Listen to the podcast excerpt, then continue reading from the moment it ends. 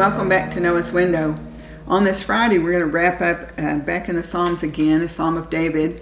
And this time we're going to move over to chapter 32. And I just want to like cherry pick a verse out of this chapter. But I would encourage you to go get your Bible and read all of chapter 32 because it's a great chapter. And again, this is a Psalm of David.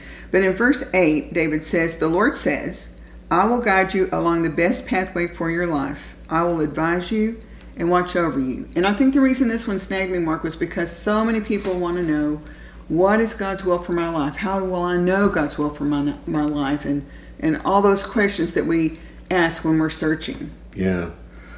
I, I think um, that's that's a that's a it's a big question and a small question. It's big in the sense that I think there's a comprehensive plan for all of our lives that we may not we may not know or see until it unfolds. But I also believe that every day of our life, God gives us opportunities. And I think His will shows up piece by piece in opportunity, you know. Right. So we don't necessarily get, and this is what the whole plan is. Well, we, you and I've talked about so many times. What if God would have let us see things too far down the road? And and of course, there's some happy things, but there's some not so happy things. So Yeah. I'm, I'm glad God unfolds that one one step at a time. But you know, He says in verse eight, "I'll, I'll advise you." Uh, and watch over you. But in, at the beginning of the verse, he says, "I'm going to guide you." So we only need to be, you know, whoever's guiding you, you just need to to rely on that guide. It's true. I mean, I love what you just said because a lot of times we don't even realize that we're on a particular path. We're just following the guidance of the Holy Spirit. You know, you and I talk about this all the time, and I think, you know, there are times when you and I talk about subjects, and I think, well, you know, I, I know we're somewhat qualified, but we're really qualified to talk about this one because we're older now, mm-hmm. and we can look back on our lives. You and I met in high school and I started preaching when I was 16. You know, you got to hear my first sermon, and mm-hmm. and uh, you know, you were a pastor's wife when you were what 19, Eighteen. 18. Yeah. you know, and looking back in those days, I mean, we, we really had no sense of what God mm-hmm. had in store for us. You know, maybe in a general sense, but looking back now, I mean, don't you sense that God has had a, a wonderful plan? all the twists and turns. You know, one of the things that that um, just came to my mind when we were in Israel, we were in a completely foreign place, foreign language, foreign area, foreign country. Everything was foreign, uh, but we had a guide. Henry was our guide, Right. and you know what? I wasn't I wasn't worried about knowing the way to our next thing or knowing the language. I wasn't worried about any of those things. I was my confidence was in our guide, Yeah. and I could relax Right. because we had such a competent guide. And, and although that's a very earthly and oversimplified illustration, I feel like as we're living our life, if we really put ourselves in God's hands and if we follow Him and His guidance, we can relax. Oh man, let me just take that somewhere. Okay. We went to some dangerous places in Israel. You know, we were there as guests of the government of Israel. We weren't there as we weren't there as tourists.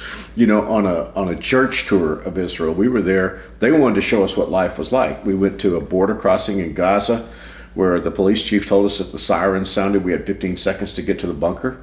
You know, And they We went- take us. They took us out where the ground was still, still smoldering Still from. yeah. Well, because yeah, because yeah. we, we went to a place where there had been 14 balloon bombs that day. In fact, Mm-hmm. it was on. I got, we got back to the hotel in Jerusalem, and I realized it was on Fox International News, the very spot where we were. Where we were, yeah. We went to Sderot, and the mayor took us around and showed us all the spent shells. So yeah, I mean, we went to some dangerous places, but there was something about having the guide Mm-hmm. that gave us comfort. And and you know, as God followers, um, life takes us to some dangerous places sometimes right. but he, he guides us. He guides us He slowly. guides us if, if we're willing to follow him. And then, as we were talking about earlier, when just to go back and emphasize a different word here in verse eight, the Lord says, "I will guide you along the best pathway for your life." I love that. But you, you you can think about it in this, or at least I think about it in this way. There are people that are on bad paths. Mm-hmm. We, we see that every day. They're on bad paths with habits. They're, I mean, first and foremost, they're on bad paths because they reject Christ. Right. But I know even Christians that are on bad paths. Mm-hmm. Uh, you know, they're involved in substance abuse. They're in unhealthy relationships. Uh, they're spending their lives doing things that that lead nowhere. There are people on bad pathways, but I also think there are people on good pathways.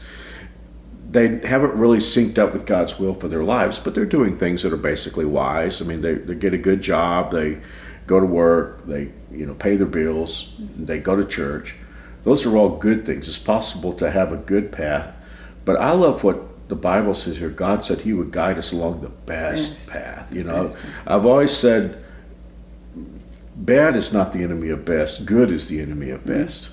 And oftentimes we can do things that are good, but if we're not sensitive to the leadership of God's Holy Spirit in our lives, we don't experience experience God's best. And maybe we don't realize we're settling. We're settling for good when we could have the best. Well, you know my favorite picture of us, and I don't like to have my picture made. You know, every time you uh, you set up the photographer, you have to tell me at the last minute because I'll do anything I can, just pretty much to have my keep from having my picture made. But I love a picture that was taken um, down by the river here in Wichita, and you and I are walking along a path holding hands, and there's a winding path behind us, and I love that picture. It's, it's a black and white picture too. I love that.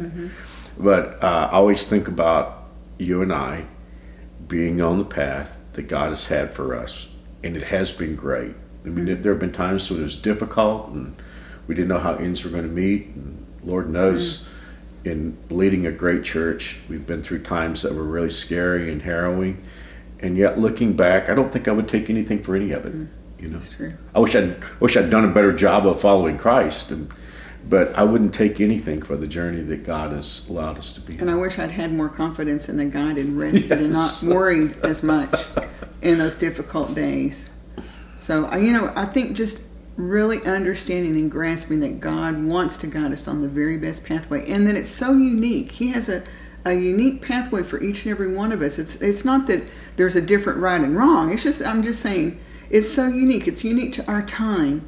It's unique to our geographical location. I, you know, my mother, my mother's niece used to say, "You were born for a reason at this time in this mm-hmm. place, a- around these people," and to really kind of grab hold of that and, and realize that's really thrilling to think that God has written your script and He's going to guide you on the path that's specific to you. Not anybody. It's not anybody else's. It's yours.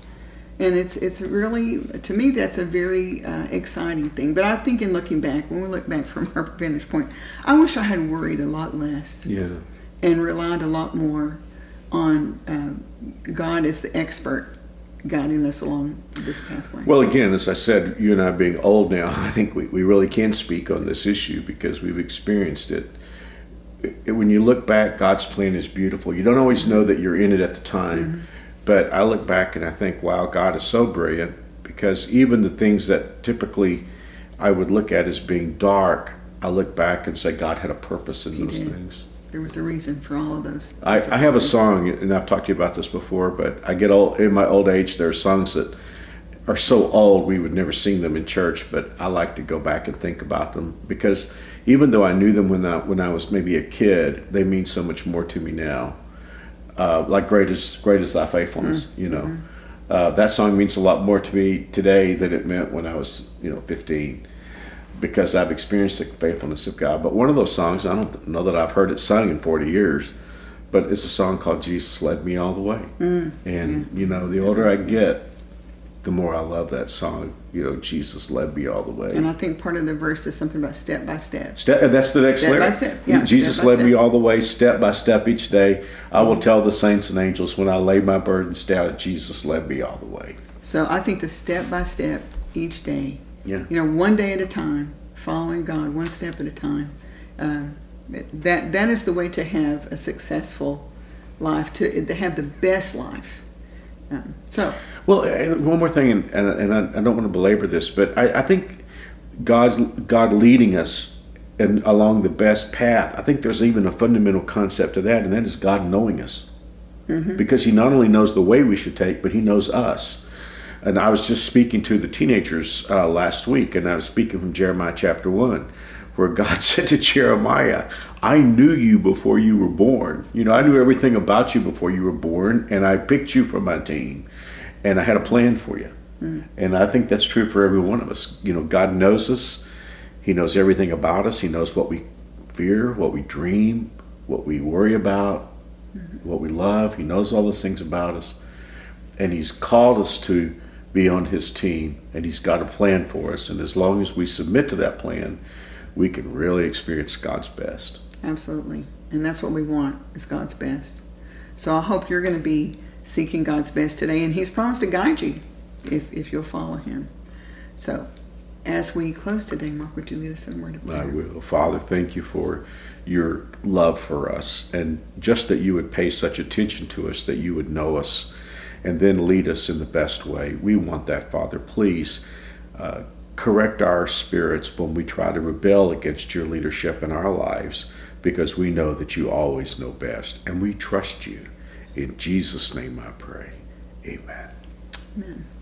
Well, I hope that you're going to have a wonderful weekend. I hope that part of that weekend will be joining us at New Spring Church, either in person or online. Um, we'll look forward to that this weekend. We're beginning a brand new series that you don't want to miss. I'll uh, maybe I'll try to drop a promotion in the comment box below. But we'll hope to see you uh, at New Spring this weekend, and then we'll look forward to seeing you again next week here on Noah's Window. See you soon. God bless.